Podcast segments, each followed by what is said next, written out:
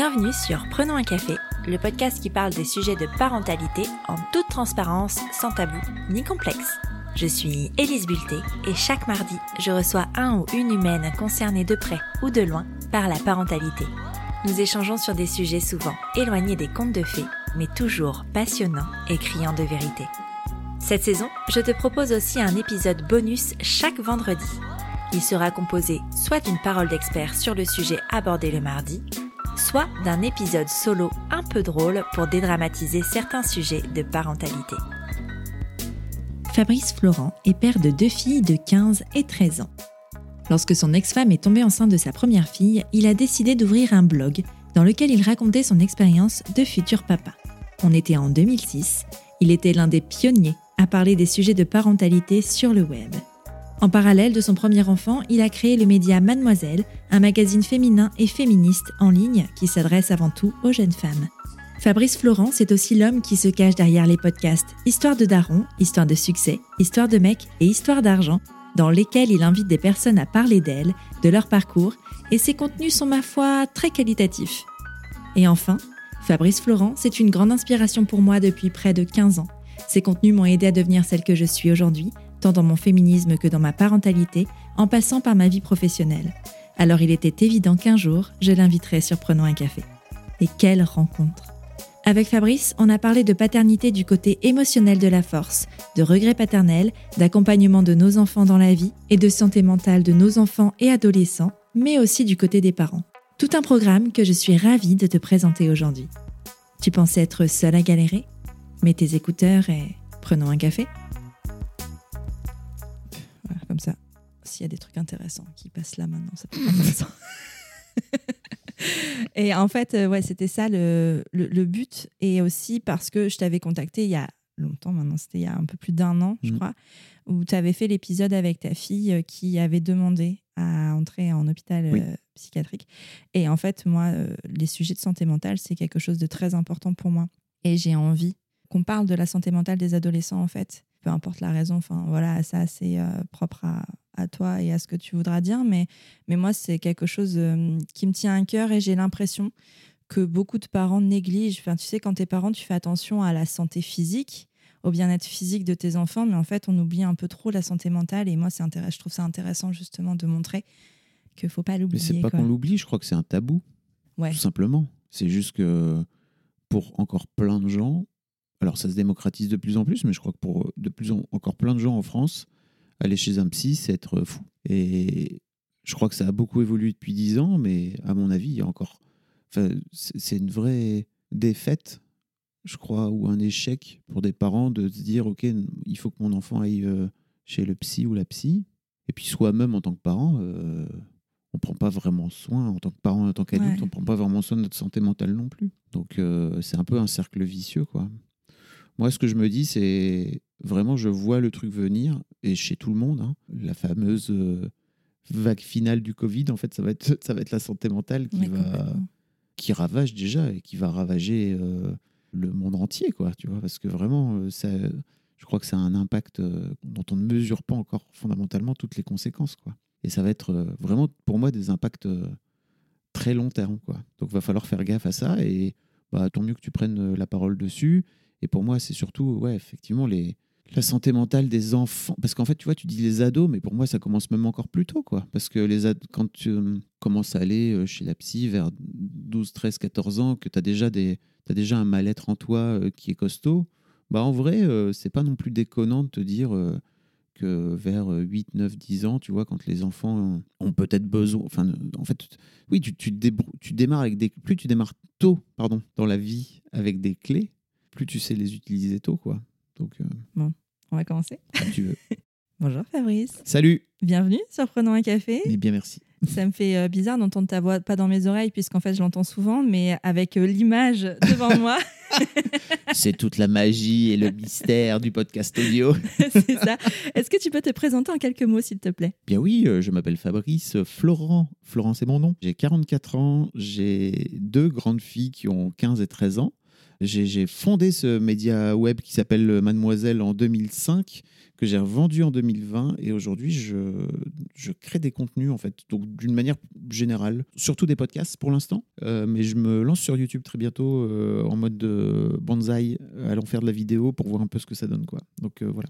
Trop bien. Je vais te poser la question traditionnelle de prenons un café. Est-ce que tu as toujours voulu être père? Ah non. non, non, non, non, non. Non, clairement pas. En revanche, j'ai toujours aimé les enfants, tu vois, être au contact des enfants, a toujours été un truc. Mais les enfants que je choisissais euh, avec qui je choisissais d'être, tu vois, vraiment, c'était très important. Donc, euh, par exemple, j'ai fait, euh, fait mon BAFA, tu vois, quand, quand j'avais 15-16 ans, et je me suis retrouvé à être animateur de BAFA. Et c'était, c'était trop bien. j'ai notamment été moniteur pour des gamins de 7-8 ans. Et assez rapidement, je me suis rendu compte en fait que c'était super les enfants comme ça de 7-8 ans mais que euh, les plus grands, ça m'intéressait plus. Et donc, euh, je me suis retrouvé à être euh, l'année suivante animateur d'ado, alors que j'avais 17 ans et j'étais animateur de, gamins qui avaient 15-16, quoi. Donc, c'était marrant. Là, pour le coup, tu vois, j'avais vraiment un vrai, un, vrai lien. Je trouvais ça vachement plus cool parce que bah déjà, ils sont autonomes et ils sont indépendants. Et je me souviens que ma donc la première année, on allait faire une visite aux eaux d'Anvers avec les mômes et j'en avais 7 et toute la journée, je comptais 1, 2, 3, 4, 5, 6, 7, 1, 2, 3, 4, 5, 6, 7, 1, 2, 3, 4, 5, 6, 7, 1, 2, 3, 4, 5, 6, 7. J'étais tellement flippé d'en perdre un. Et en fait, euh, après, quand tu fais des sorties avec les ados, bah, c'est pas pareil. Tu leur dis, bon, quartier libre, euh, rendez-vous dans une heure au même endroit, machin. Bon, ok. Après, il faut faire gaffe à pas en laisser un de côté non plus. Mais, mais euh, en tout cas, il y a une forme de liberté qui me convient beaucoup plus. Et en fait, euh, quand j'ai, en grandissant, je me suis rendu compte à quel point les enfants, notamment en bas âge, c'était quand même une sacrée année en termes de liberté, etc. je me souviens notamment qu'on partait en vacances avec des, avec des amis.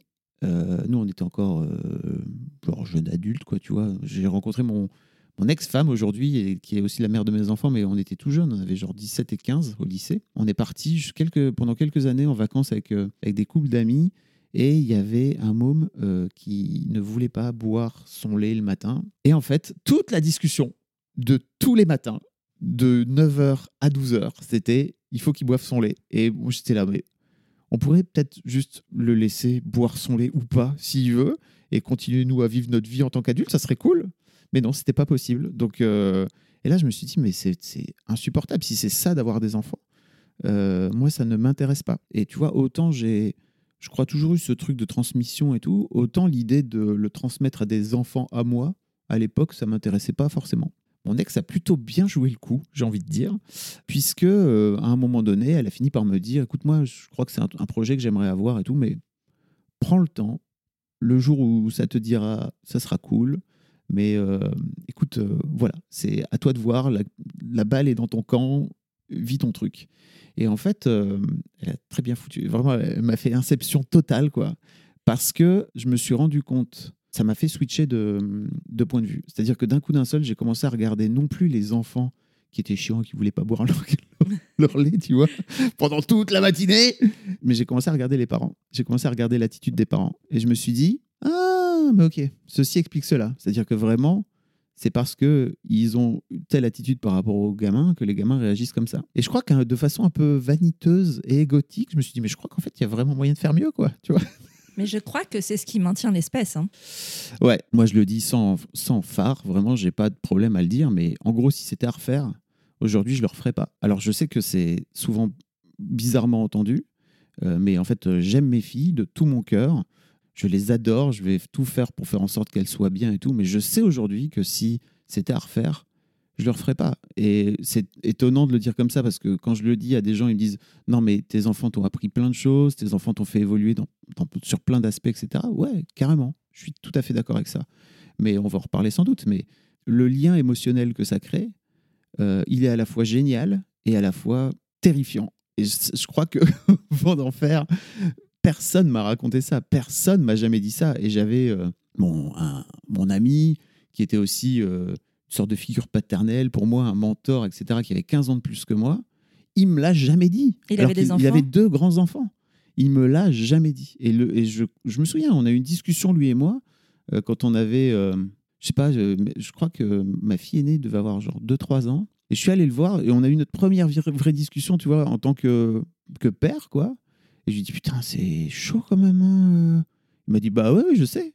Je dis Mais donc, jamais tu m'en as parlé? Il me dit Bah non, euh, bah non, pourquoi je te l'aurais dit en fait? Quel... Il m'a dit un truc du genre Quel père serait fait de moi si je t'avais dit que franchement c'était compliqué et que. Et je, lui, je me souviens lui avoir dit Je lui ai dit Mais quel ami ça fait de toi en fait? C'est vrai. Mais tu vois, c'est intéressant, c'est pour ça que je te pose la question sur le côté père et pas est-ce que tu as toujours voulu avoir des enfants? Parce que c'est pas la même question. Et quand on parle des difficultés de la parentalité, parfois on renvoie à ce que les enfants pourraient penser alors qu'en fait c'est pas le sujet finalement, c'est la parentalité ce que ça ce que ça joue dans toi en tant que personne, pas en tant que père d'enfant parce qu'en fait finalement les enfants euh, on les aime, enfin pas toujours, je crois, je sais pas. J'ai jamais reçu quelqu'un qui n'aimait pas ses enfants. Mais, euh, mais le lien là n'est pas questionné. je, je sais pas, euh, je, je me rends pas compte. Je sais pas comment un parent ne peut pas ne pas aimer son enfant, quoi. Il y a un truc, euh, bah ok, peut-être, enfin je sais pas, peut-être t'es sociopathe, ou alors peut-être t'as aussi toi du mal à. Ah, je- je- j'en ai un en tête. Un daron que j'ai eu dans mon podcast Histoire de daron, qui avait tellement de mal à connecter avec son môme, mais parce qu'en fait, c'est à la base, le problème vient de lui, entre Oui, guillemets, quoi, tu vois, qui finissait par détester ses mômes, en fait. Mais c'est terrible parce que, comme il n'arrive pas à connecter, ils, ils rompt le lien, enfin, ça crée de la douleur, ça crée de la colère, enfin, c'est terrible, quoi. Mais c'est toujours un rapport à soi. Toujours.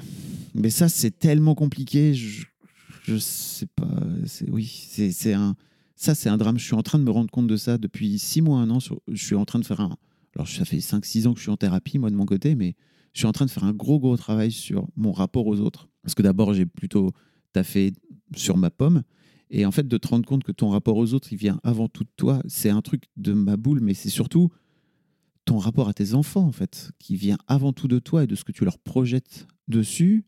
Alors, ce que tu projettes à tout le monde d'une manière générale, mais ce que tu leur projettes dessus, c'est complètement dingue à quel point ça ruine quelque part la relation, quoi. C'est vrai. Mais tu vois, je pense que c'est pour ça d'ailleurs qu'il y a toutes ces histoires, tu sais, de dépression quand on devient parent, parce qu'en fait, alors, tu vois, moi, ma fille, elle a 5 ans, donc j'ai j'ai- j'ai 5 ans d'expérience, on va Ouais. dire, en parentalité, mais j'ai encore rien trouvé qui te met le plus face à toi que la parentalité. Je trouve que c'est le truc qui fait tout exploser, qui fait exploser euh, qui tu es toi, qui fait exploser aussi un peu le rapport avec les personnes qui t'ont élevé. Enfin, le, le, enfin, la- ce côté transgénérationnel, un petit peu de.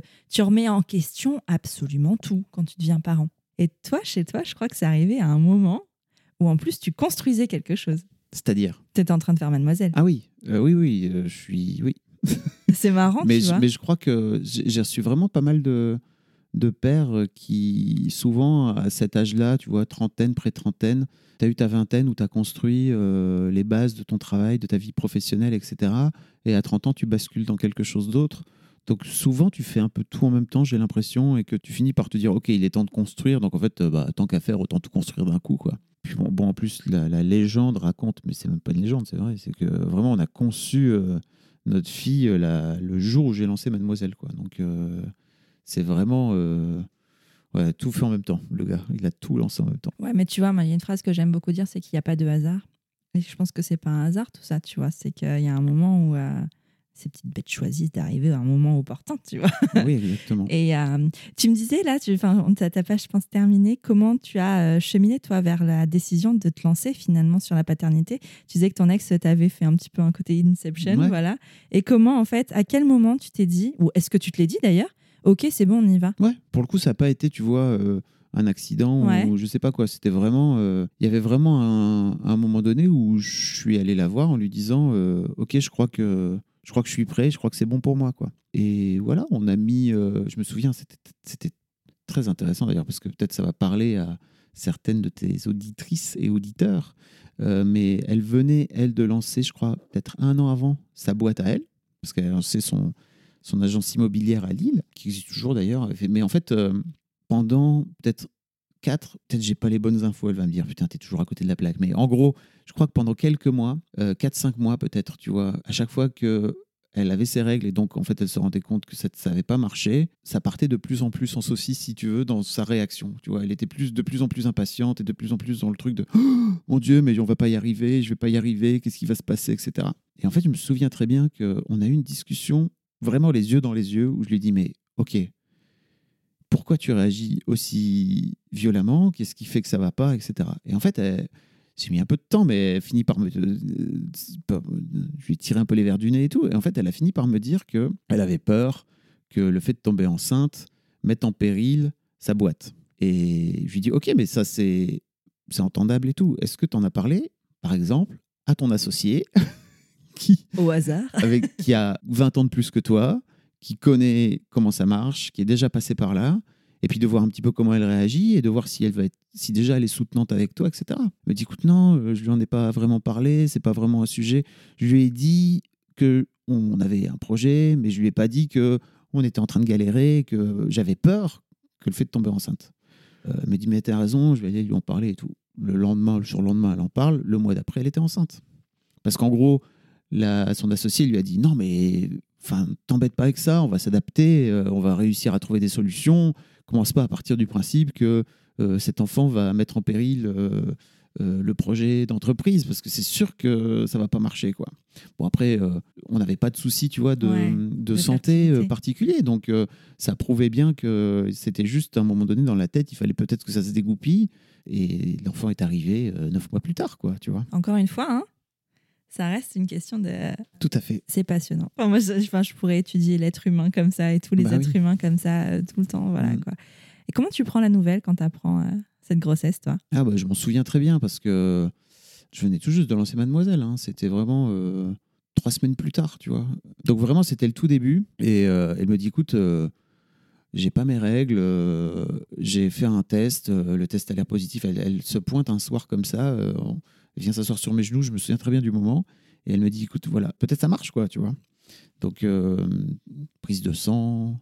Et puis en fait, c'était parti. Mais ouais, j'ai Écoute, euh, ça a été assez étonnant parce que je me suis dit, ok, il va se passer un truc chelou. Je sais pas ce qui va se passer, mais ça va être une période bizarre. Et en fait, euh, j'ai lancé ce blog totalement anonyme en me disant, je sais pas, en plus, je crois que j'étais j'étais dans une énergie créative, tu vois, et je me suis dit, ça va être intéressant de prendre note et de garder un journal. En fait, au départ, c'était un peu pour ça.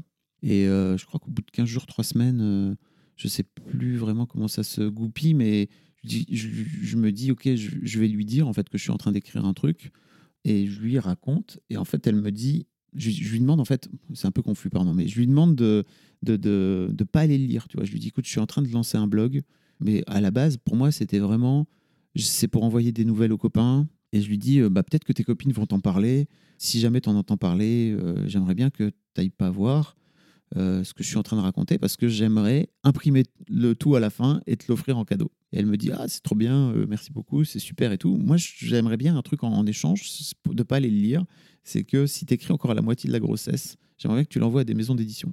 Je sais pas pourquoi elle me dit ça à l'époque, mais elle a sans doute une intuition de femme enceinte, n'est-ce pas Euh, Et elle me. Et en fait, je lui dis, ok, si tu veux. Enfin, en- moi, c'est plutôt, euh, ok, on verra bien où on en est à ce moment-là. Quoi. Et bon, bien sûr, elle n'oublie rien. Donc, euh, 4 mois et demi, 5 mois, elle vient me voir en me disant Bon, alors, t'en es, t'en es où? Je dis, bah, écoute, j'écris toujours. Euh, En fait, je m'amuse bien, c'est trop bien, c'est hyper intéressant. J'écrivais le soir souvent, tu vois. Je, je bossais jusque très tard. J'étais en train de lancer Mademoiselle. Je, je bossais dans la nuit, tu vois, jusque 2-3 heures du mat. Et parfois, à 2 heures, c'était trop cool. J'étais dans mon grenier à l'époque. euh, je me disais, OK, je vais écrire mon petit post du jour. J'écris mon petit post du jour avec de la musique cool dans les oreilles. Enfin, c'était très sympa. Et euh, elle me dit, bah écoute, si tu respectes pas ton, ta part du deal, euh, moi, mes potes, je vais leur demander. et puis, elles vont m'envoyer le truc. Enfin, elles vont m'envoyer l'adresse. Donc, je lui dis, écoute, non, fais pas ça. Je vais chez, je vais à la Fnac. Je me rends, je connaissais rien. Je vois, je vois le top 1. Je fais, OK, c'est Guillaume Musso, XO Édition. Très bien, XO Édition. J'envoie à XO Édition mon truc. Et en fait, la, me- la, la directrice littéraire de XO Édition sortait de sa grossesse. Donc vraiment, elle était Ah en plein ouais. dans le truc. Et elle m'appelle en me disant Ah, euh, Mon boss, il veut pas de, il veut pas de votre livre et tout. Il n'a pas compris. euh, mais moi, c'est la première fois que j'entends un père. Enfin, c'est 2005, hein, donc c'est il y a longtemps. hein. C'est la première fois que j'entends un, j'entends un père parler comme ça de la grossesse de sa femme. euh, mais je vais envoyer le manuscrit à mon mec qui travaille dans une autre maison d'édition. Et en fait, de fil en aiguille, j'ai fini par signer un contrat avant même que, que la grossesse soit terminée, si tu veux. Au départ, en plus, j'étais hyper réticent. Je me disais, non, je suis en train de dénaturer le projet et tout. Mais ce que j'avais pas capté, c'est qu'entre-temps, je connaissais pas du tout les forums de femmes enceintes. Moi, tu vois, à l'époque, c'était vraiment Magic Maman et tout. Et le, le, blog avait fait le tour. Et donc, euh, moi, j'avais à la fin, j'avais 7000 visites par jour, quoi. De gens qui étaient là. Ah, il a pas posté Parce que j'étais censé poster à 11h. S'il suffisait qu'un jour, je poste pas à 11h, tu vois. Oh mon Dieu Elle est en train d'accoucher. Là, Non, j'étais juste au cinéma, foutez-moi la paix. Euh, mais ouais, donc euh, c'est- ça s'est transformé en bouquin euh, qui existe toujours en poche. Euh, je l'ai jamais relu. Hein. Ah ouais? Non, je, je- le- ma condition sine qua non avec l'éditeur, c'était je veux pas le relire, je veux pas toucher à quoi que ce soit, parce qu'en fait, pour moi, chaque moment est emprunté de l'émotion du moment. Et si je le relis euh, neuf mois plus tard, mais début, je vais me trouver complètement niais, complètement débile. Aujourd'hui, je, je toujours, ça me fait tellement peur de me relire, parce que c'était il y a 15 ans. Je crois que c'est, je suis, je suis idiot à plein d'aspects, mais c'est pas grave. euh, Ça fait partie de aussi, ça prouve aussi mon évolution personnelle. Ah carrément. sujet, quoi. Carrément. Mais du coup, t'écrivais sur quoi? Sur ton ressenti à toi ou sur la grossesse? Les deux, en fait, euh, c'était à la fois euh, énormément de ressenti de ce que je pouvais vivre moi de mon côté, euh, et puis après, c'était hyper intéressant parce que ça m'a vraiment incité à m'intéresser à la grossesse. Et je trouvais ça vraiment euh, trop cool comme démarche. Enfin, je, je m'en suis pas rendu compte sur le moment, mais après coup, je me suis dit, mais c'est génial, en fait, ça t'incite à aller lui poser des questions, euh, tu vois, de découvrir. euh, d'un coup d'un seul, je me souviens vraiment, le truc pour moi, c'était terrible, c'était les soutiens-gorge d'allaitement, tu vois, j'étais là, on rentre dans une autre dimension. Que se passe-t-il vraiment? Tu sais pas en tant que mec, tu vois. Je crois qu'aujourd'hui, peut-être avec les réseaux, tu vois, ça s'est peut-être un peu démocratisé, etc. Mais à l'époque, il n'y avait pas Instagram, il n'y avait pas tout ça, quoi. Donc, euh, tu découvres ça en même temps que bah, ta compagne le découvre aussi, quoi. Donc, c'est assez étonnant. Et à chaque fois, j'étais, waouh, des nouveaux, des nouveaux trucs. Moi, la nouveauté, j'adore ça. Donc, c'était hyper intéressant parce que ça m'incitait aussi à lui poser des questions, à déclencher des discussions que je finissais par remettre dans le blog après et qui étaient toujours marrantes. Et là aussi, de me rendre compte de l'inutilité du père dans Ouais. tout ce process.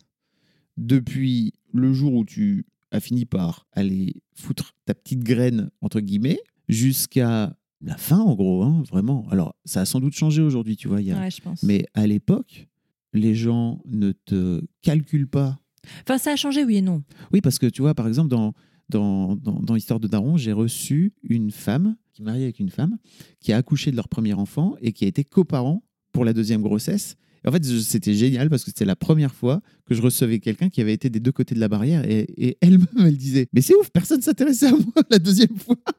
Alors ça. que je vivais plein d'émotions, qu'il y avait plein de choses qui me traversaient. Et je- en, étant en, plus, en ayant été en plus C'est de- ça, ça doit être en encore tant plus que fou. maman, Ouais. elle s'est dit Mais le décalage, il est dingue. Et j'étais là Putain, merci beaucoup. Ça Non, mais c'est vrai. Quand tu connais les deux, ça doit être assez impressionnant, tu vois. Ouais. C'est fou. Et ouais, donc euh, voilà, je- vraiment euh, ce fameux truc de personne ne s'intéresse à toi, personne ne s'occupe de toi. Et toi, tu es là et tu es en train de traverser le truc et tu prends des émotions plein la gueule. En plus, globalement, t'es pas spécialement préparé. quoi. Et ceci dit, moi, j'étais ultra préparé parce que j'avais, j'étais très heureux de suivre tout le truc de la grossesse. Alors, un peu pour mon blog aussi, mais j'avais aussi ce truc. Pour moi, c'était très important de me préparer à la grossesse. C'était vraiment un sujet sur lequel je me disais, bah, j'ai envie de d'être un bon père, quoi, tu vois. Donc ça commence euh, tout de suite. Donc j'avais fait les préparations à l'accouchement. Enfin, donc en fait, j'étais vraiment au taquet, quoi. Mais même en étant au taquet, tu... enfin, c'est, j'étais pas prêt pour le jour de l'accouchement, par exemple. Tu vois, Genre, émotionnellement, j'étais ah. Ah ouais? Ouais. La rencontre, elle a été. euh, Ah, tu mais tu t'y attendais pas? Non, enfin, en fait, euh, comment dire, je crois que je m'y attendais techniquement, tu vois. Ouais. J'avais, encore une fois, j'étais ultra quoi. préparé. Ouais. Je savais comment ça marchait, quel rôle je pouvais jouer à côté de ma femme, euh, être, être là pour elle, etc. etc. Mais euh, tu, veux que je, tu veux que je rentre dans les détails graphiques ou pas? Euh, De l'accouchement? Ouais. Je sais pas, est-ce que c'est. Enfin, est-ce qu'il y a une utilité dans le sens où est-ce que euh, ça a changé ta perception Oui. à toi? Eh ben, vas-y alors. Mais en gros, ma, ma femme a, a eu une épisiotomie, si tu veux. Ouais. Donc, déjà, elle a une, une résistance à la douleur qui est relativement élevée. D'accord? Donc, il lui avait collé une péridurale euh, avec une pompe, tu sais, qu'elle pouvait activer. Et si j'ai bien compris, la meuf avait tellement pas mal pendant tout, tout le travail qu'elle n'a jamais appuyé sur la pompe. Donc, sa péridurale, elle en aurait eu bien besoin, on va dire, les 15-20 dernières minutes quand il était temps de, faire sortir le bébé, si tu veux. Mais avant ça, donc sa péridurale ne marchait pas. Enfin, en tout cas, elle n'était pas. euh, voilà. Ce qu'elle a bien compris pour le deuxième, d'ailleurs. Tout- tous les, toutes les demi-heures. Je m'envoie un peu de drogue, laisse-moi tranquille. J'ai compris de la première fois. Et, et en fait, elle a, elle a énormément souffert. Et en fait, je me souviens pertinemment de. Alors, si tu veux, j'étais vraiment à côté d'elle. mais j'ai entendu les sages-femmes en train de préparer une paire de ciseaux, le, ciseau qui claque pour l'épisiotomie, si tu veux. Et je l'ai vue, elle, hurler. Mais euh, tu vois, c'était il y a 16 piges, hein, tu vois, mais j'y repense et je suis là. Ah, ah, ah L'émotion est encore présente. Je l'ai vue hurler, était là, et en fait, je crois que j'avais jamais eu euh, la possibilité de souffrir par procuration à ce point-là, quoi. Tu vois, j'étais à côté et ça, c'était un peu le, le firmament, le summum de mec. Depuis le début, tu sers à rien dans cette histoire, et là, t'es au top de, tu sers vraiment à rien.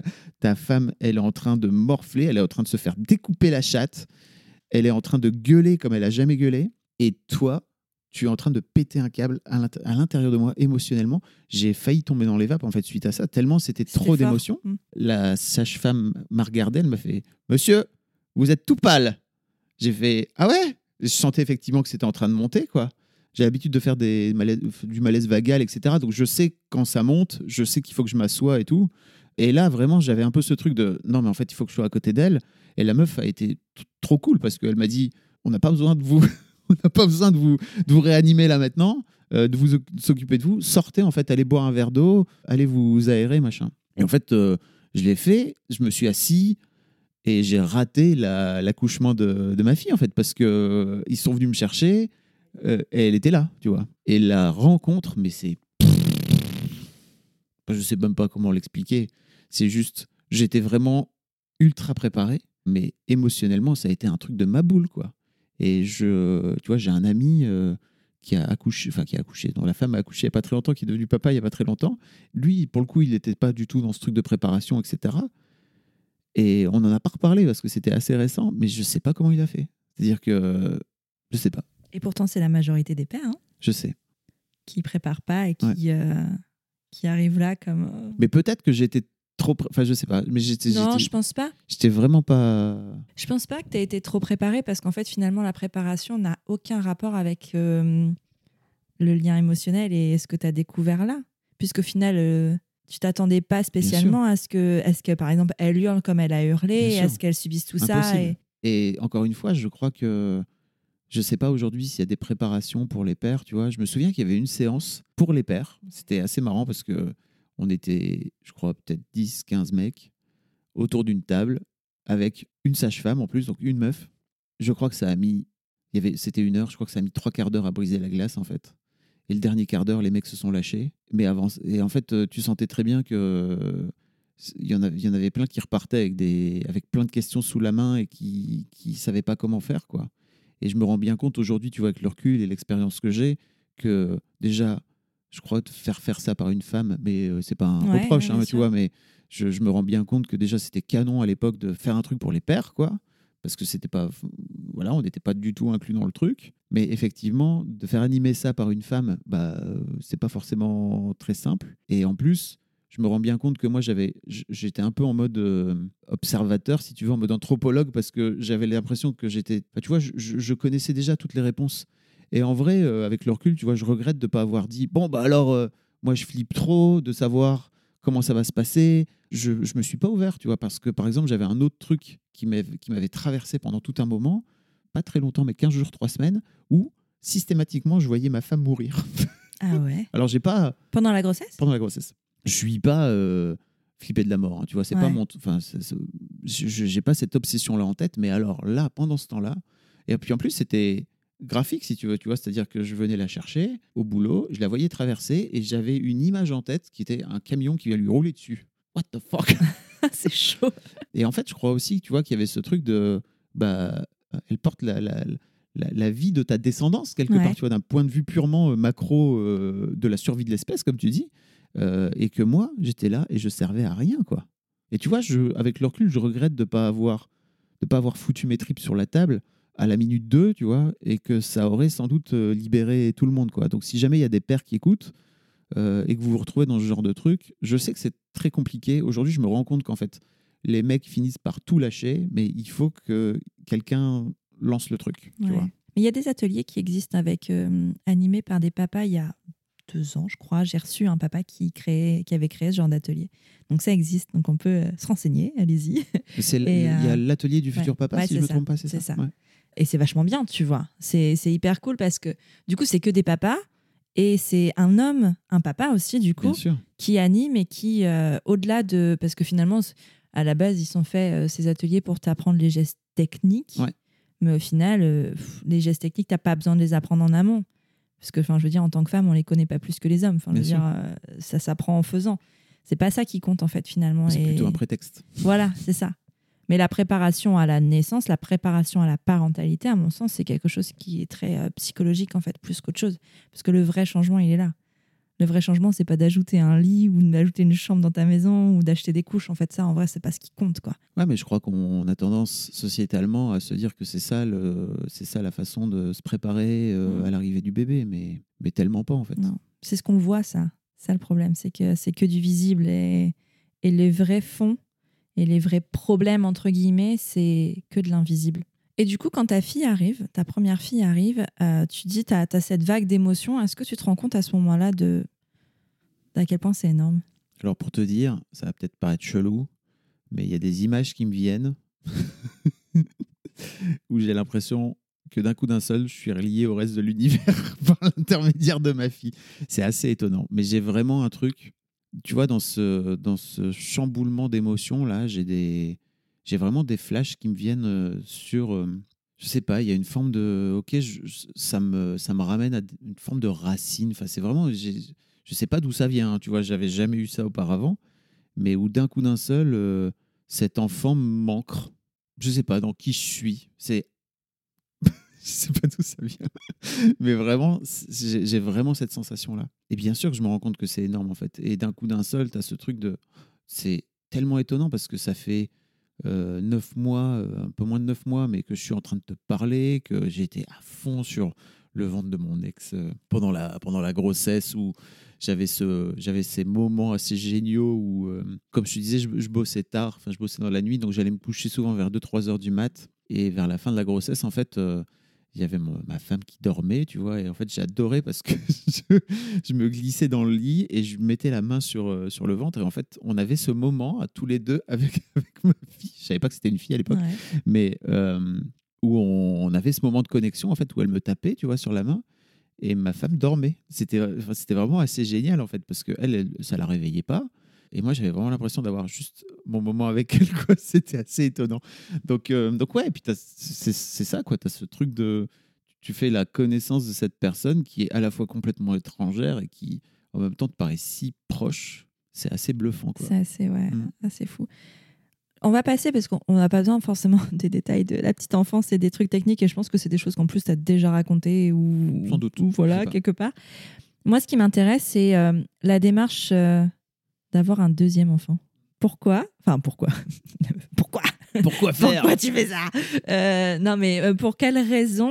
Et euh, est-ce que tu as senti un élan? Enfin, quel- Pourquoi cette, cette deuxième euh, personne, cette deuxième enfant est arrivée dans votre vie? Écoute, il y a un truc à un moment donné de réussir à connecter notre première fille avec quelqu'un d'autre, tu vois. Donc de créer une forme de fratrie. Et en fait, on vient tous les deux d'une famille de trois. Et on s'est rendu compte à quel point c'était compliqué la famille de trois, notamment celui du milieu.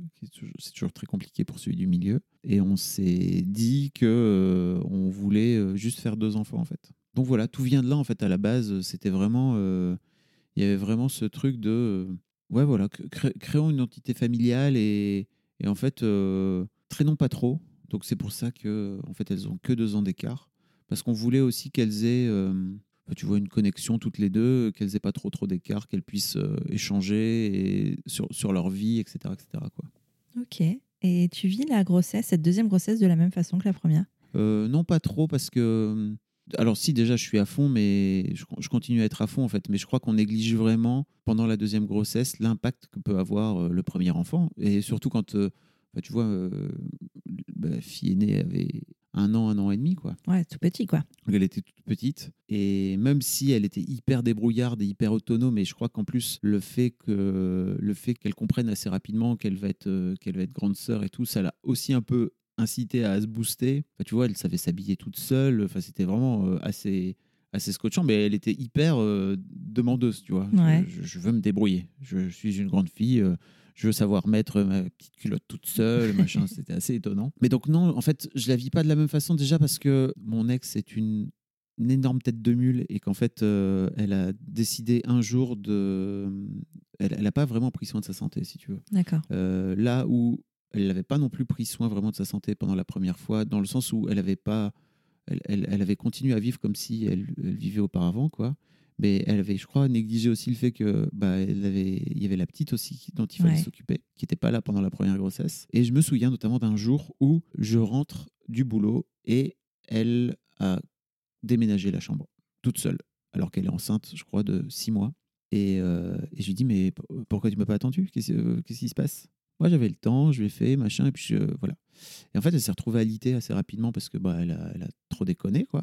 Et ça a été super dur pour elle de pas pouvoir bouger, etc. Elle qui est plutôt du genre hyperactive. Et elle s'est un peu auto-punie, tu vois, en faisant ça. Et notre relation a, pris un peu un, coup dans l'aile.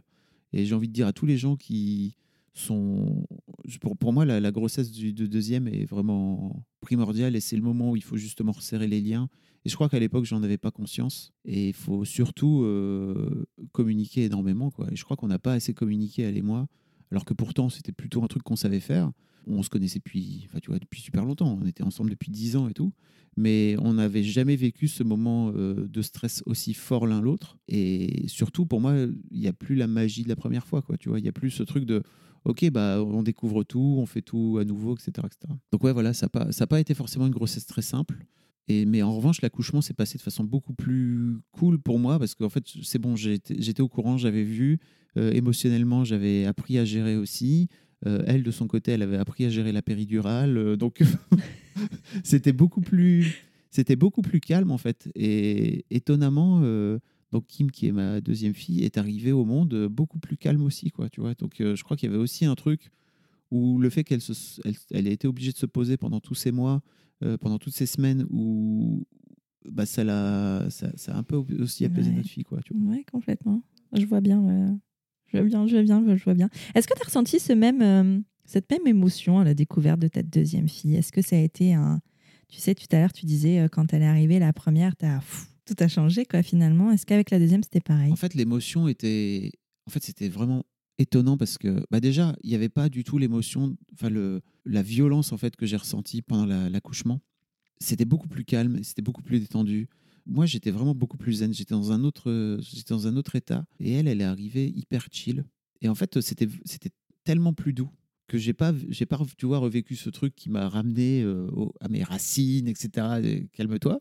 Mais c'était, euh, je sais pas, il y avait une forme de, de complétude, tu vois, de ok, c'est bon, euh, euh, maintenant, ok, on en a deux. et, et en fait, elles se ressemblaient tellement, c'était flippant. elles, se ressemblent toujours beaucoup, mais vraiment, quand elles étaient bébés, c'était vraiment flippant. Euh, elles se ressemblaient tellement que vraiment, il y avait un côté est-ce que c'est la même Est-ce qu'on l'a clonée? Qu'est-ce qui s'est passé? Je crois que ça a été ma première, vraiment ma première réaction de me dire waouh, mais euh, c'est vraiment le copier-coller, quoi. C'est assez impressionnant. Ah, c'est marrant. Mais en même temps, après, euh, enfin, c'est les mêmes moules. hein. Donc, a priori. C'est toujours une bonne nouvelle pour le père euh, quand euh, ton enfant te ressemble d'une manière générale et que le deuxième finit par ressembler au premier. quoi. C'est toujours. Ouais, c'est toujours rassurant, on va dire. Oui, bah, C'est pour la blague. C'est pour la blague, bien, bien sûr. sûr. On va passer à, hum, à l'étape supérieure, on va dire. J'ai l'impression que tu vois, on level up un peu en, en parentalité et c'est un peu ça. Enfin, moi, je le vois comme ça. Ah oui. Alors, je sais pas si les auditeurs et les auditrices auront cette référence de level up, mais, euh, mais du coup, le temps passe. Quand les enfants grandissent émotionnellement, il y a des choses qui. Enfin, tu t'es pas le même parent quand tu as des petits enfants, on va dire 0-3 ans, qu'après. Comment toi, tu l'as appréhendé tout ça? Est-ce que, enfin, quel type de père t'étais sur les 0-3 ans et comment ça a évolué? Bah, j'ai été beaucoup présent, en fait, on va dire, de 0 à 6 déjà. Ouais. Et en fait, après, ma- mon job m'a incité, ou en tout cas, je me suis autorisé le fait de- de- d'ouvrir des bureaux à Paris et donc de quitter euh, le, la famille euh, du, on va dire, du, vendre, du mardi au vendredi. quoi. J'étais beaucoup moins présent dans le quotidien. En fait, j'ai monté ma boîte à Lille. Je me suis rendu compte qu'un média d'envergure nationale comme ça, tu pouvais pas le faire euh, grandir à Lille. Euh, la France est comme elle est, c'est-à-dire que c'est un pays ultra centralisé et les médias se trouvent tous à Paris. Et en gros, dès que tu es, dès que t'es étiqueté euh, Et dès que t'es pas parisien, en fait, dès que t'es pas un média parisien, t'es un, un média régional, tu vois. Ouais. Pour, euh, alors que moi, mon ambition, c'était pas de faire de Mademoiselle un média régional, c'était de faire de Mademoiselle un média national, quoi, voire même international, enfin, en tout cas francophone. Et en gros, au bout de deux ans, je crois, deux ans, deux ans, deux ans et demi, trois ans, euh, je me rends compte que en fait, la boîte va pas réussir à, s'épanouir, à se développer comme je voudrais euh, si elle reste à Lille. Et je mets, je crois, deux, trois ans avant de, me dire qu'il est temps il est temps d'ouvrir des bureaux. C'est une vraie déchirure en fait pour moi parce que, alors, je suis pas très fort dans le quotidien, tu vois. C'est pas un truc qui m'excite grandement. La routine notamment qui est induite euh, aux enfants. Et puis mon ex euh, est vraiment, pour le coup, ultra forte là-dedans. Donc si tu veux, il y avait rien qui dépassait. Là où moi, je crois que j'aurais pu y mettre un peu plus de créativité, si tu veux. Elle, pour elle, c'était hyper important les rythmes, etc. Et, Enfin, je le comprends, hein, tu vois. J'ai toujours respecté ça, mais je dois te dire que moi, c'était pas forcément ma tasse de thé. En revanche, le quotidien en tant que tel de pouvoir avoir ses enfants, etc. Alors, je travaillais énormément. Je me rends compte aujourd'hui avec le recul que je suis passé à côté de, de leur enfance d'une certaine manière parce qu'en fait, j'avais ce projet, moi, qui me boostait. Et en fait, euh, à un moment, euh, je suis allé la voir en lui disant écoute, euh, je crois que c'est hyper important pour moi et pour le projet d'aller ouvrir ses bureaux à Paris. Et je serais frustré si la boîte continue à vivoter pendant des années. Je crois que le projet, il, a, il mérite plus d'ambition, il mérite plus de. Et donc, il mérite d'être à Paris, quoi. Et ça a été vraiment dur pour moi. Et en fait, je me suis dit, l'un des trucs qui m'a aidé, c'est que je me suis dit, OK, imagine à 14-15 ans, elles vont te chier dans les bottes comme tous les adolescents vont te chier dans les bottes. Euh, Est-ce que tu seras capable à ce moment-là de ne pas leur en vouloir, de t'être sacrifié, entre guillemets, d'être resté là? Et je crois que j'aurais pu euh, Ouais. leur en vouloir. Euh, donc je me suis dit, écoute, let's go, on verra bien ce que ça, ce que ça crée comme relation, etc. J'ai fini par faire ça. Après, pour revenir à, à l'essence de ta question, c'est que pour moi, l'un des gros changements dans ma vie, ça a été vraiment de finir par rentrer en thérapie, de finir par avoir une psy, que cette psy m'explique ce qu'étaient les émotions, par exemple, Euh, ce truc étrange Oui. qui se passe en toi, et que en tant que mec, ben, on t'apprend pas. En tant qu'humain, on t'apprend pas. En tant que fille, on t'autorise à, on t'autorise un peu plus à On pleurer. t'autorise certaines émotions. Voilà, c'est ça. C'est ce que j'allais dire. À pleurer, à, fa- à- à pouvoir faire preuve de, de certaines émotions, euh, de tristesse, etc. En tant que garçon, tu tu peux pas en fait. Tu vois, c'est pas possible. Euh, Mais on t'autorise pas à être en colère en tant que fille. bien sûr, Tu vois? Ouais. Alors que chez les garçons, si. exactement. Enfin bref, tout ça est fucked up. Voilà, Ouais. c'est complètement niqué. Euh, et effectivement, moi, je, je découvre tout ça et je me rends compte à quel point j'ai formé, euh, comme dit ma psy, une digue pour faire en sorte que les émotions ne traversent pas. euh, parce que euh, si jamais elles traversaient, je me ferais submerger la gueule. Quoi. Quand elle me dit ça, je me rappelle de ce que j'ai vécu pendant la grossesse, enfin pendant l'accouchement de, de, Lina. Quoi, tu vois. Donc je me dis, ah oui, ok, donc ça fait ça. Je comprends que effectivement la digue à ce moment-là a sauté, mais en gros, je me rends compte aussi que la plupart des émotions négatives que peuvent traverser mes filles, je les bloque, je les empêche même de les vivre correctement, tu vois, parce que je leur dis arrête de pleurer, et pour une raison simple, c'est que je suis incapable de gérer gérer. moi-même leurs émotions. Donc ça a été un gros, gros, grosse, grosse claque dans la gueule. Euh, C'était quand ça? Enfin, vous bah, avez quel âge? 2016, donc euh, en fait elles étaient déjà grandes, hein, tu vois, elles avaient déjà 8 et 10, quoi. Donc, euh, Ouais. Donc elles avaient déjà euh, réprimé pas mal d'émotions du coup. Exactement. Et étonnamment, en fait, euh, donc l'aînée, elle s'est retrouvée euh, au milieu d'une. Elle s'est fait harceler euh, scolairement quand elle avait 8 ans, je crois. Ah ouais, tôt, Euh, vachement tôt. Tôt, oui, oui, vraiment. Très bon matériel, si tu veux. Tu vois, Ouais. ma, ma fille est née pour euh, se faire bolos par des gens, d'une manière générale. Et en fait, elle s'était retrouvée chez une psy à 8 ans, suite à ça. Et en fait, ça lui avait déjà, éno- enfin, ça l'avait déjà énormément ouvert à plein de choses, quoi. Et moi, de mon côté, avant ça, j'avais commencé à, à me mettre un peu à la méditation, enfin, tu vois, parce que c'était, mais c'était plutôt pour euh, dans des idées de gestion du stress, parce que j'étais énormément stressé avec mon boulot, je, ma boîte C'était un peu la tendance de chef d'entreprise de faire de la méditation ça. avant ce moment-là. Mais euh, c'était il y a longtemps, Ouais. quoi, tu vois, genre 2014, 2015. Et ça m'avait déjà donné une première, euh, un premier aperçu. La thérapie a ouvert des portes que je m'étais jamais autorisé à ouvrir. Et je me rends compte, tu vois, et là, ça fait maintenant 5-6 ans, je me rends compte à quel point ce qu'on disait en fait au départ, c'est que tu finis par projeter euh, sur les autres euh, tes propres peurs, tes propres émotions, tes, enfin tout quoi. Et que ça, en termes de parentalité, c'est un casse-tête euh, très très compliqué à résoudre en fait. En fait, je crois qu'il faut accepter que de toute façon, nos enfants finiront aussi en thérapie. Parce qu'en fait, t'as beau commencer à faire une introspection plus tôt, finalement, il n'empêche que toutes les émotions et toutes les choses que tu vis, toutes les choses qui sont ancrées en toi, vont pas s'envoler du jour au lendemain et resteront ce que tu es, en fait. Mhm.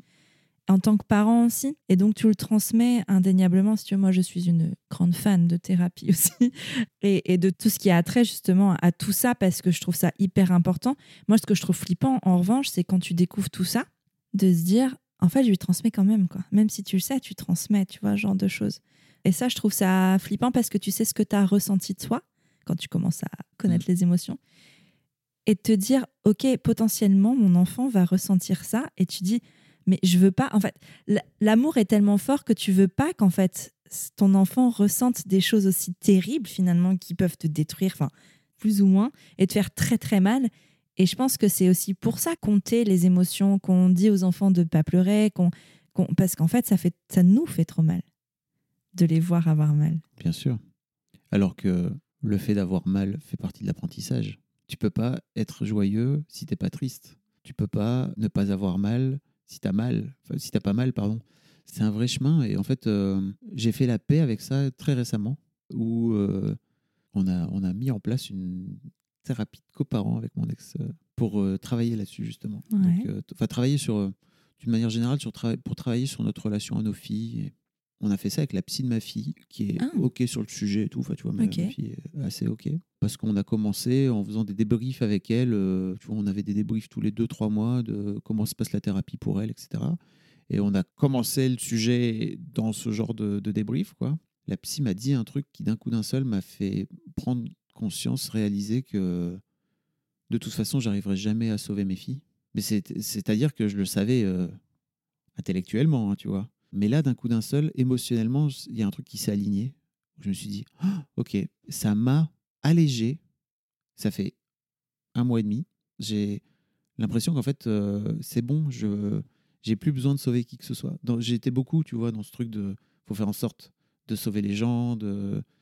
Et hum, en fait, non, c'est pas, pas grave. Et en fait, euh, j'ai juste décidé d'être qui je suis avec mes filles et que l'amour que je vais leur envoyer, euh, la transparence que je vais leur envoyer, tout ce que je vais pouvoir être en tant que personne Ouais. va juste leur filer des clés ou pas. Et en fait, ce sera elles qui feront leur chemin par rapport à ça. Mais ça m'a changé la vie. Et je dis ça, je me rends bien compte que c'est vraiment. euh, alors voilà, la petite recette pour machin. Mais non, c'est juste c'est un travail C'est ce que j'allais dire. date de. C'est un cheminement 5-6 personnel. piges, plus les, la façon dont mes filles, mon ex, euh, notre divorce, etc., tout ça s'est mis en place à un moment donné où tu as un puzzle qui prend forme de plus en plus. Et c'est marrant parce que vraiment, ces derniers mois, j'avais vraiment l'impression que je commençais à réussir à mettre des, pièces, euh, tu vois, de plus en plus évidentes dans un puzzle où les pièces étaient éparpillées auparavant. Je les voyais bien, je me disais, je sais pas comment faire pour tout remettre. Et là, d'un coup d'un seul, il y a vraiment un truc qui s'est aligné où j'ai eu l'impression de me dire, OK, je crois que j'ai compris comment être serein dans la vie. voilà, c'est aussi simple que ça. Écoute, euh, merci. hein, Allez, pour- bonne journée. Au revoir. C'était gentil. Voilà, vous avez la solution pour être serein dans votre Ah vie. ouais, mais Ouais, mais en même temps, c'est pas si simple que ça. C'est combien d'années de travail, tu vois? 5 ans, et en fait, euh, avant ça, c'est même pas enfin, tout ce que j'ai pu vivre auparavant. Donc, en fait, en gros, c'est 40, j'ai 44 ans. C'est 44 ans de travail, de pétage de gueule, euh, de prise de pied dans le tapis, de, de vie, euh, de réfréner les, les émotions de mes filles, de réfréner mes propres émotions, de finir par comprendre qu'en fait, je peux les vivre, euh, et qu'en fait, quand je les vis, je suis là, ah non, c'est beaucoup trop pour Ça on peut en mettre moins ouais. finalement. Et en fait, de, de faire ces- cet ajustement-là, de réussir à percevoir des trucs grâce à la thérapie que les autres autour de moi ne voient pas, d'avoir envie de leur transmettre ce truc-là, parce qu'en fait, moi, ça a changé ma vie, mais eux, ils sont pas prêts. Donc, en fait, c'est pas très grave, c'est pas leur moment. Mais toujours à un moment donné, tu es là, je vais te montrer comment faire, ça va aller beaucoup mieux. Mais non, c'est pas le moment, en fait. Donc, juste lâche, tu vois. Et le truc le plus dur pour moi, c'était mes filles, quoi, tu vois. C'est-à-dire, euh, en tant que bon père, parce qu'en fait, je crois que je veux tout faire pour être un bon père, un mec bien, et c'est un truc aussi auquel je m'accroche, tu vois, que je m'identifie. C'est pareil, ça, je l'ai mis de côté, en fait. Pour moi, je veux plus juste être un mec bien, juste, un mec bien, un père bien, tu vois, je veux juste être le meilleur gars possible, tu vois, pour elle, et puis on verra bien, quoi. Oh, c'est beau. Je sais pas si c'est beau, mais en tout cas, c'est. Non, mais si, c'est vrai. Et, euh, et, ce côté vouloir euh, avoir tendance à vouloir, euh, quand toi tu découvres, quand tu as un peu la lumière qui s'allume, à vouloir à l'allumer la lumière de tout le monde, Bien du sûr. coup. Je trouve que c'est dur à, à, réfréner en tant que personne de vouloir aller justement. Eh, mais regarde, tu as envie de secouer les gens, de dire, mais Bah oui. regarde, regarde à l'intérieur de toi. Mais en fait, c'est pas possible parce que toi, c'est arrivé à un moment. Il y a eu un élément déclencheur qui a fait que ça a Mhm. été. Bien sûr. Enfin, je veux dire, dix ans avant, ça aurait pas été possible Bien parce que tu avais eu cet élément déclencheur-là. Tu veux nous parler de l'élément déclencheur? De quoi tu veux que je parle? J'en sais rien. Est-ce que, enfin, ce côté de se reconnecter aux émotions et donc du coup forcément accepter les émotions de ta fille, tes filles, pardon. Est-ce qu'il y a eu un élément déclencheur Ouais, pour ça? bah, en gros, j'ai eu droit à mon, j'ai eu droit à mon balance ton port personnel, qui arrive un an avant le vrai balance ton port, en 2016, où euh, j'ai droit à, je ne sais pas qui c'est, je ne sais toujours pas qui c'est, je ne sais pas d'où ça vient, mais en gros, un compte Twitter anonyme euh, publie des témoignages anonymes qui expliquent que le patron de Mademoiselle, donc ça me vise directement, tu lis les trucs, euh, je suis la pire ordure du monde, quoi, tu vois, à, des à des millénaires de, mes valeurs, de qui je suis. Donc en gros, euh, j'harcèle sexuellement mes employés, je les harcèle moralement, euh, je vire les femmes enceintes, je les oblige à faire le ménage dans la boîte. Enfin bref, c'est des trucs complètement ouf. Et d'un coup d'un seul, Internet voit que c'est écrit, qu'il y a des gens qui disent ça, et ça devient la vérité.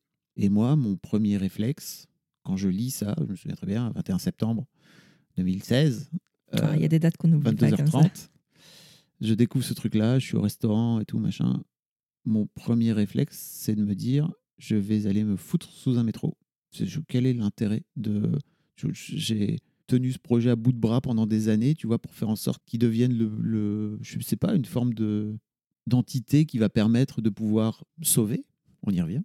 Euh, jante féminine, parce qu'en fait, je crois aussi que j'avais ce truc-là en moi, tu vois, je, je m'en rends compte aujourd'hui avec le recul, euh, mais qui va pouvoir aider les meufs à sortir de leur carcan, etc. Et puis, en fait, euh, bah, on me renvoie ça au visage. Et d'un coup d'un seul, tout l'Internet, plutôt que de me poser la question de, bah, et au fait, comment ça s'est passé pour toi? Non, je me fais euh, clouer au pilori.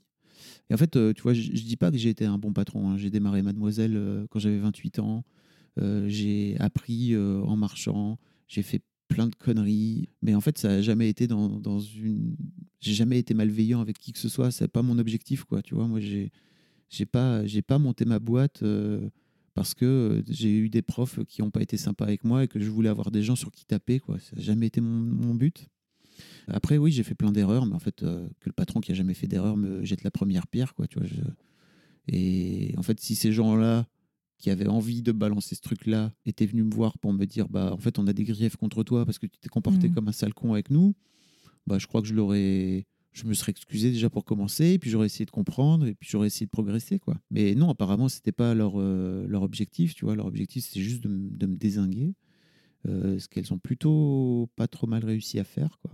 Et ça m'a amené euh, alors non pendant un mois je me suis retrouvé pendant un mois j'étais là non mais t'inquiète pas je vais y arriver Je- alors qu'à l'intérieur j'étais flingué Tu voulais pas les voir ces émotions finalement. mais non, c'était. Enfin, oh, quelle horreur Quelle horreur C'était horrible. Et puis surtout, l'image qu'on me renvoyait de moi, c'était euh, tellement à l'opposé de qui j'étais. Et d'un coup d'un seul, en fait, ce qui est terrible, c'est qu'au fil de l'eau, tu finis par te dire mais est-ce que j'ai vraiment fait quelque chose qui a. Enfin, est-ce que j'ai vraiment harcelé sexuellement, harcelé moralement? T'as pas l'impression. Enfin, moi, j'ai pas l'impression. J'ai jamais fait ça, quoi, tu vois? Je crois pas. Enfin, en tout cas, Ouais. T'en arrives pas. à te poser la question. Bien sûr. Et c'est ce que tu disais, tu vois, là, juste avant que je te pose cette question-là, tu disais que ça t'avait, enfin, toute la thérapie, tout ça, t'avais réconcilié avec le fait d'être un mec bien, d'être un bon père. Et finalement, c'est cette image-là qui est gratignée à ce moment-là. Exactement. C'est qu'en fait, euh, bien sûr qu'il faut arrêter de s'accrocher à ce genre de truc, en fait, parce que ça t'amène à. Je crois que mon objectif, en fait, et ce qui fait que. Ce qui fait que j'ai- j'ai j'ai reçu ça dans la gueule, c'est qu'en fait, à un moment donné, j'ai sans doute voulu sauver des gens malgré, malgré elles ou malgré eux, quoi, tu vois. Et ça, c'est une énorme erreur. Et en fait, euh, si je pouvais avoir ces gens-là aujourd'hui, je m'excuserais auprès d'elles, quoi, tu vois, parce que ça n'a jamais été malveillant, en fait. Et je, tu vois, j'avais créé une boîte, j'avais créé une entreprise où la culture était tellement ouverte, tu vois, que j'avais la sensation qu'on pouvait venir tout me dire, tu vois. Et bah, effectivement, quand il y avait des, des, gens dans l'équipe qui n'étaient pas d'accord avec moi, elles me le disaient ou ils me le disaient. Et en fait, à aucun moment, euh, je leur tirais dessus ou je, les virais ou quoi que ce soit. C'était, moi, j'adore ça. Je suis dans, plutôt dans le partage et dans. Ok, tu as la sensation que mon idée est pas bonne. Explique-moi pourquoi. Moi, je suis prêt. J'ai des arguments. Toi, tu en as sans doute. En fait, on va faire en sorte de faire progresser le truc. Mais c'est pas aussi, euh, c'est pas aussi évident que ça. Tu vois, tu parles de. moi, j'aime beaucoup faire des parallèles entre l'entrepreneuriat et la parentalité parce Ah que je pense que c'est vraiment très, très similaire. Tu disais là à l'instant, euh, s'ils étaient venus te voir en disant Je suis pas d'accord avec cette idée, ok. Mais s'ils étaient venus te parler d'émotions, est-ce que tu penses que tu aurais été capable de les entendre? Tout comme si tes filles, avant tout ce travail-là, hein. Étaient venues avec toi en disant euh, Je ressens telle émotion, est-ce que tu l'aurais accepté Enfin, pas. En fait, tu sais sans doute que je regarde le mec que j'étais il y a 10 ans euh, avec un tout autre regard que ce que j'étais, vraiment fondamentalement. Peut-être que j'étais euh, fermé au possible. euh, Peut-être que je sais pas. Je t'a- je t'avoue que je ne sais plus qui j'étais parce que l'autre truc dramatique de tout ça, c'est que je me rends compte que j'étais énormément dissocié. C'est-à-dire que j'étais pas vraiment qui j'étais au fond de moi, quoi. Et puis euh, tu rajoutes à ça le stress, la, gestion d'une boîte de 20, 25, 35 salariés, c'est beaucoup de prise de tête, quoi, tu vois. Donc non, oui, tu as raison, peut-être pas. Peut-être pas. tu vois, c'est. C'est dur à dire. avec Bah, tu peux pas, tu peux pas, voilà, tu peux pas dire euh, avec des si on peut tout faire. hein, Mm. tu vois, c'est- ce que j'entends, tu vois, c'est vraiment dissocier les, les actes et les idées et défendre une idée plutôt et, et parler d'une émotion, c'est quand même vraiment différent, Mm. tu vois. Tout comme quand un enfant va venir te dire ah j'ai fait une bêtise, tu vas parler de l'acte, mais tu vas pas parler de comment il s'est senti quand euh, il a fait ça, tu Mm. vois. Et peut-être qu'en fait tu pourrais plus l'entendre de savoir le pourquoi vraiment au fond, pourquoi il a fait cette bêtise, tu vois, Mm. éventuellement. Bien sûr. Qu'est-ce qui l'a mené à Mm. ça? Et c'est ça qui est intéressant au Ouais, final. carrément. c'est pas euh, la finalité. On s'en fout que les enfants euh, versent leur verre d'eau euh, à foison. Enfin, de pourquoi ils le font. Il y a plein de raisons de pourquoi ils le font, Ouais, tu vois. À la base, c'est marrant parce qu'en fait, je t'avais contacté il y a longtemps pour un sujet particulier. Finalement, on l'aborde pas. On l'aborde pas parce que parce que je pense qu'en fait la réponse on l'a un petit peu. C'est quelque chose qui vient en fil de l'eau et c'est quelque chose de qui se construit autour et, euh, et voilà. Je t'avais contacté à l'époque parce que tu as sorti un épisode sur Histoire de Daron où tu parlais de, de ta première fille qui avait euh, demandé à être euh, internée dans un hôpital psychiatrique parce que voilà, elle était au bout qu'elle en ressentait le besoin. On parlait d'émotion. C'est quoi l'émotion qui te traverse à ce moment-là? Je suis en colère contre elle Ah ouais. sur le moment. Je suis en colère parce que, en fait, mais je suis en colère contre moi. Je suis en colère contre elle parce que je me dis, mais ok, donc c'est vraiment le seul truc que tu as trouvé. je me rends compte à quel point c'est idiot avec le recul, mais bref, c'est c'est mon chemin et je vais être le plus transparent possible. Mais, euh, mais en fait, ouais, je, pour moi, c'est une défaite qu'elle aille en hôpital psychiatrique. Et spoiler, hein, pas du tout. Au contraire, c'est extraordinaire. Et en fait, euh, ce qui est génial dans ces podcasts et dans les réseaux sociaux, c'est que quand je publie mon, mon post, je crois que je l'exprime un peu, tu vois, et j'exprime à quel point ah, c'est terrible et c'est dramatique. Et, et en fait, euh, bah, t'as pas fait des enfants pour les amener en hôpital psychiatrique un jour, quoi, tu vois, et que tu pars toujours du principe que ça va pas t'arriver à toi, quoi. et puis tu, vois. feras mieux que les autres. Tu vois ce que Ce tu fameux disais. truc de ouais. tu feras mieux que les autres. Et en fait, le nombre de messages que j'ai reçus derrière de jeunes femmes et de jeunes mecs qui m'ont dit que eux, ils étaient aussi passés par là quand ils étaient plus jeunes et que c'est génial qu'elle ait eu l'espace pour pouvoir exprimer le fait qu'elle avait envie d'y aller et que nous on la qu'on la laisse y aller. Ça prouvait que en fait on s'en était pas on s'en était pas si mal sorti. Et euh, alors c'est pas encore une fois pour avoir la médaille quoi, tu vois, mais c'était hyper intéressant de se dire quand tu fais un pas de côté en fait d'un coup d'un seul, c'est pas aussi dramatique que ce que ça en a l'air. Et en gros le simple fait qu'elle puisse venir demander de l'aide, c'est génial quoi. Mais sur le moment, pas du tout. Ouais. Moi, je suis juste en colère contre elle parce que elle demande ça. Euh, moi, sur le moment, j'ai une semaine euh, ultra chargée ici à Paris. Donc, elle, elle va, elle va à l'hôpital à, à Lille. Et tu vois, j'ai mis une demi-journée et la nuit, tu vois, avant de me dire le lendemain matin, de me réveiller, de me dire Ok, t'annules tout, tu dégages tout. Et en fait, tu vas la voir. Mais avant ça, j'étais tellement en colère que pff, non, en fait, je m'en foutais. J'étais là, putain, mais j'ai une journée. Comment je vais faire pour réussir à, tout goupiller, à tout machiner? Et en fait, euh, quand si je vais la voir, quand est-ce que je vais la voir? Comment ça va se démerder, je sais même pas les horaires, etc. etc. Mais non, en fait, j'ai juste, euh, le lendemain matin, je me suis dit, mais mec, t'es à côté de la plaque. C'est le, le moment où ta fille, a besoin de toi. Et en fait, toi, tu es juste en colère avec toi-même. C'est ta propre colère que tu as par rapport à toi. Ta propre colère que tu as vis-à-vis d'elle. Mais en fait, tu es surtout en colère par rapport à toi-même. Parce que bah, tu as échoué, quoi. Tu pas un bon papa. Ce fameux truc de bon papa, bah, tu peux le foutre et tu le fous à la poubelle.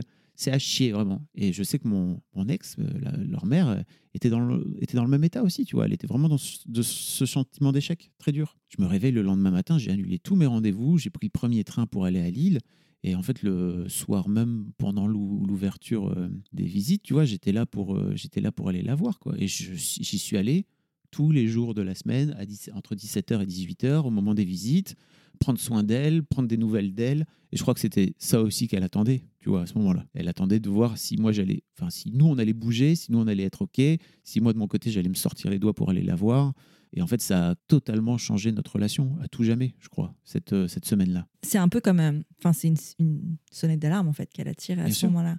Pour elle, mais aussi peut-être pour alerter et dire. euh, Par rapport à la relation, Ouais, bien sûr. Et en quoi ça a changé, euh, ta relation aujourd'hui avec elle? Bah déjà, euh, moi de mon côté, j'ai j'ai vraiment mis de côté ce truc de, de bon père, je crois maintenant. Tu vois, ça m'a vraiment définitivement dit, ok, en fait, l'important c'est juste elle, qu'elle aille bien. Et en fait, à un moment donné, l'étiquette que tu veux te coller, toi, de moi je suis un super papa, je m'en sors trop bien, regardez. pas du tout, en fait. En vrai, regarde-toi. T'as pas du tout été présent pendant euh, ces, ces, on va dire, dix dernières années. J'exagère. Non, si, c'est neuf, oui, 8, 9, 10 dernières années, quoi, tu vois.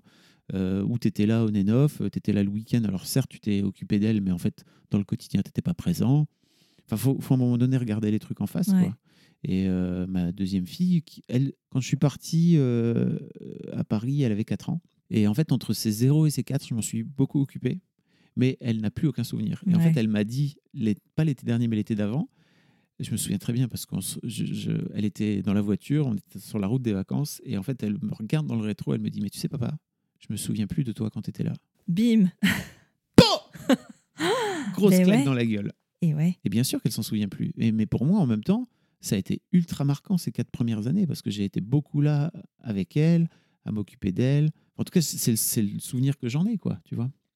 Mais elle, elle se souvient plus de rien. Donc, euh, ça m'a aussi ramené à ce truc de il faut que tu recrées la relation, quoi. Donc, euh, c'est un peu mon, mon travail, entre guillemets, avec elle, sans vouloir la sauver, mais juste à me dire comment je peux faire pour recréer un lien avec elle. Et elle a 13 ans, et en fait, elle est dans un âge euh, compliqué, quoi, tu vois, à 13 piges. Et d'un autre côté, ça me fait dire aussi que, tu vois, il y a deux ans, avec Linas, on sortait de, on sortait de notre, de, de- du divorce tout juste, quoi, tu vois, et la relation était très, très compliquée. Et qu'on a fini par s'en pas s'en sortir plutôt Ouais. pas trop mal, quoi. Bah oui, c'est pas facile parce qu'en fait, elle se construit en tant que personne aussi, enfin, à cet âge-là. Et ça, tu y es pour rien. Enfin, je veux dire, il y a une partie de toi qui influe, certes, mais il y a une partie où en fait, c'est hors de. Enfin, non, c'est pas une partie. Tout est hors de ton contrôle, Bien tout sûr, est hors de tout ça, mais qui n'a rien à voir avec toi, exactement. en fait. Mais c'est super dur. Et tu, tu disais au- avant qu'on commence à enregistrer que tu avais beaucoup de jeunes parents euh, qui écoutaient ton podcast. Et en fait, euh, je crois que l'un des trucs super, là, tu vois, donc par exemple, on se voit, on se voit très peu. On- elles vivent à Lille, donc moi je suis à Paris, on se voit un week-end sur deux. Et d'un autre côté, c'est dur pour moi parce qu'en fait, elles me manquent, tu vois, parfois physiquement, où j'ai besoin, de les- besoin de les toucher, j'ai besoin de leur faire des câlins et tout, de leur dire je t'aime. Mais je crois aussi que c'est génial parce que ça, ça prépare la vie d'après, Ouais. qui va arriver que, ouais. super vite. Alors que rien. toi, c'est sûr que tu es plus préparé que, que ton ex-femme, pour le coup, qui les Ouais. a au quotidien, tu vois. Mais c'est un vrai sujet dont on discute ensemble. Mais préparer le départ des enfants, alors j'ai encore jamais eu l'occasion d'en parler, mais j'y pense souvent, mais ça doit être quelque chose en vrai. Ouais. De, quand tu passes 18, 20 ans de ta vie à centrer un peu Mm. ton monde autour de tes enfants et que d'un coup, ils sont plus là, quand tu as pas eu autre chose à côté, tu vois ce que je veux dire? Ça doit être vraiment dur. Ouais, puis tu vois, là, on est séparés. Enfin, tu vois, le- l'idée, c'est euh, est-ce qu'on se retrouve quelqu'un dans nos vies euh, Et ce quelqu'un-là, comment il va venir s'imbriquer par rapport à tout ça? Enfin, C'est Ah, c'est des vraies ouais. questions. hein. C'est ça. Parce que tu as. Quand bien même il n'y a plus de relation amoureuse, il y a une relation et Enfin, tu vois, je sais pas si tu as connu ça. Enfin, vous êtes mis ensemble super jeune. Et moi, tu vois, par exemple, j'ai eu des histoires avant euh, mon mec. Mhm. Et en fait, en soi, ben, c'est des histoires qui m'appartiennent, mais qu'il regarde pas, tu vois, lui, Ouais. parce qu'on n'avait rien en commun. Ouais. Alors que demain, si on devait se séparer, ben, en fait, dans tous les cas, il ferait partie de ma vie, tu vois, parce qu'on a obligé. un enfant. Enfin, j'espère, j'espère pour ton enfant en fait. Tu Oui. c'est, c'est Oui, ça non, le mais- truc, c'est qu'en fait, oui. t'es pas obligé de, T'es pas de, de obligé. garder un lien avec ton ex, mais c'est quand même mieux quoi. Voilà. Mais donc, du coup, pour la suite, les relations qui viennent après, c'est un vrai sujet, quoi. Il Ouais. faut accepter. euh, On t'apprend pas à accepter euh, le passé des gens, généralement, tu vois. C'est vrai? Ouais, je trouve. Mais, tu vois, je te donne l'exemple, tu vois, hyper concret de euh, quand j'ai rencontré mon mec, on a beaucoup, beaucoup, beaucoup parlé de nos ex, Bien sûr. de nos histoires d'avant. Et en fait, quand j'en parlais à des copines ou quoi après, elles me disaient, mais pourquoi tu abordes ce sujet-là Genre. Mais ça touchait une, une grosse insécurité et c'est vrai que ça surprenait énormément le fait que moi, j'implique, enfin, que j'intègre ce passé-là qui était important parce qu'il m'avait construite Oui, ça moi. fait partie de ton histoire. Ouais, mais tu vois, aux yeux de beaucoup, ça veut dire ben, que tu as encore des sentiments ou que tu as ceci ou que tu as cela. Et en fait, finalement, on te demande d'effacer un peu des choses qui ont existé de ta vie quand tu commences une nouvelle relation, alors qu'en fait, euh, tu peux pas. Mais en fait, euh, bien sûr que moi j'ai encore des sentiments pour mon ex, tu vois. Et je crois que en fait, le simple fait de venir dire que t'as pas de sentiments pour, pour un ex avec qui tu as pu avoir une histoire euh, un peu longue et un peu significative, quoi, c'est encore une fois mettre de côté les émotions. Alors c'est pas le grand amour, c'est plus le même amour. L'amour, l'amour change à toute vitesse. D'ailleurs, je le vois, je vois très bien avec mon ex. On a plus, moi j'ai toujours énormément d'amour pour elle, mais en fait c'est pas le même que quand on était ensemble, quoi. C'est év- évident. Ouais, mais tu vois, on... je trouve, mais tu as raison, c'est un rapport avec l'émotion, avec les émotions de manière générale, qu'on minimise ces émotions-là, tu vois. Tout comme on va minimiser une rupture amoureuse d'un- d'une adolescente ou d'un adolescent, tu vois. On va dire, ouais, c'est pas grave, il y en aura d'autres. Alors qu'en fait, ces ruptures-là, elles peuvent être aussi Bien hyper sûr. fondatrices. Ah quoi. bah oui. Et, euh, mais on les minimise un peu trop. Bah, c'est Lina qui racontait que on a fait un épisode euh, ensemble. Je sais pas si tu as entendu l'épisode où on est ensemble, euh, où on parle de, justement de, la- de notre divorce, etc. On a fait un épisode de l'histoire de Daron où euh, l'épisode 100 justement, tu vois, on a Ouais. profité pour faire un peu le point sur la vie Oh, euh, si, après le divorce. Si, je l'ai écouté. Oui, oui. Et tu vois, elle raconte, en fait, euh, l'un de ses premiers trucs qu'elle nous a dit après quand on leur a annoncé la séparation, c'est qu'on leur a dit qu'on s'entendait très bien. Et en gros, elle nous a dit, donc c'était il y a deux ans, elle avait 13 ans, mais en fait, je comprends pas pourquoi vous vous séparez alors que vous êtes vous entendez encore bien, restez ensemble. Et tu vois, euh, on essaie de- pas du tout d'avoir ce genre de, de, réponse un peu toute faite. Mais là, je lui ai dit, écoute, je suis désolé, mais faut, on va juste te dire, tu comprendras quand tu seras plus grande, quoi. Tu vois, parce que je, crois que t'as pas de prise par rapport à ça pour comprendre ce que ça veut dire. Ça veut juste te dire qu'en fait, on s'entend encore très bien, mais qu'on n'est plus amoureux. Et l'un des problèmes aussi de la langue française, c'est que il y a pas, a pas beaucoup de mots pour désigner l'amour, tu vois. Et c'est marrant parce que dans, dans cet épisode, on revient sur euh, cette histoire et elle me dit, en fait, j'ai compris. Parce qu'en fait, euh, moi, j'ai vécu la même chose. Ouais. d'un coup d'un seul. À 15 piges, j'ai pris des claques dans la gueule et en fait, je comprends ce que ça veut dire d'un coup d'un seul la relation amoureuse. Quoi. C'est, Ouais. ah bah, cool, ça fait partie de, de- de ton expérience aussi. Quoi. C'est ça. Mais en même temps, c'est un peu ça, de se dire, euh, tu comprendras quand tu seras plus grand ou quand tu l'auras vécu. Enfin, je veux dire, tout comme euh, des euh, non-parents ne peuvent pas forcément comprendre ce que traversent des parents parce qu'ils ne le vivent pas. Et dans toutes les situations, c'est exactement la même Bien sûr. Chose. Voilà, un peu valable, moi, je trouve, cette phrase, tu comprendras quand tu seras plus grand. Ouais, mais en fait, c'est une, c'est une phrase un peu fourre-tout et je Ouais. comprends que quand tu es de l'autre côté, en fait, c'est très frustrant C'est parce que tu pas envie d'entendre ça. Et tu vois, j'essayais de lui expliquer, enfin, on essayait d'ailleurs avec mon ex de lui expliquer ce que ça faisait, en fait, et que c'était juste, on n'avait plus envie d'être. Enfin, tu vois, Ouais. on, est, on, on s'entendait super bien, on se connaît depuis tellement longtemps et tout, mais juste, on n'a plus envie d'être amoureux, on a juste envie de vivre notre vie. Mais c'est dur de mettre des mots sur des sentiments, tu peux pas. Tu, Oui. Les sentiments, c'est fait pour être ressenti, pas pour être expliqué. Bien sûr. Donc c'est ça, en fait, le Bah, truc. elle a fini par prendre dans la gueule Ouais, sa voilà. propre porte et ça lui a appris quoi. Ouais. Écoute, merci beaucoup. On arrive à 1h19 d'échange. Ah ouais, Eh, pas mal, pas hein, belle perf, belle perf. Je te remercie beaucoup, Fabrice, pour cet échange. Bah, merci à toi. Bah, si on veut suivre ton travail, où est-ce que ça se passe? Où est-ce qu'on peut euh, retrouver toutes tes productions? Bah, euh, j'ai un site euh, web qui s'appelle fabflorent.com, f a b f l o r e n t où je mets tous mes liens. euh, Enfin, vous pouvez avoir ma chaîne YouTube, mes podcasts, etc., etc. Quoi. Donc euh, voilà, mes, Ouais. mes réseaux sociaux. Ben, je vous, Et je vous recommande vraiment d'aller euh, écouter ton contenu, parce que j'écoute pas Merci. tout, parce qu'en fait, il y en a beaucoup. Ouais, c'est vrai. Mais, euh, mais c'est hyper qualitatif et ça permet de, de réfléchir. Et euh, je vous le conseille, je vous le recommande vivement. Merci beaucoup, Elise. À bientôt Salut. Si tu es arrivé jusqu'ici, c'est que cet épisode t'a plu. Alors file vite sur Apple Podcast pour mettre 5 étoiles et dire pourquoi tu écoutes Prenons un café. C'est hyper simple. Tu ouvres ton appli Apple Podcast sur ton iPhone, tu vas sur Prenons un café et tu descends tout en bas. Là, tu mets le nombre d'étoiles que tu souhaites, tu vas en mettre 5, hein, et tu écris ce que tu veux dans la section Avis. Par exemple, le 30 novembre 2021, Dane19, que je remercie chaleureusement au passage, écrivait Excellent podcast, plein de bienveillance et d'informations utiles autour de la maternité, mais pas que. Trop sympa, non? Bon, et puis si tu n'as pas Apple Podcast, tu peux toujours parler de Prenons un café autour de toi, partager le podcast sur tes réseaux sociaux, bref, faire en sorte qu'il soit connu du plus grand nombre. Tu es sur Prenons un café, le podcast qui parle des sujets de parentalité en toute transparence, sans tabou ni complexe. Je te retrouve mardi prochain pour un nouvel épisode. Abonne-toi à Prenons un café sur ton appli de podcast préféré pour ne rien manquer. D'ici là, prends bien soin de toi. Autour d'un café.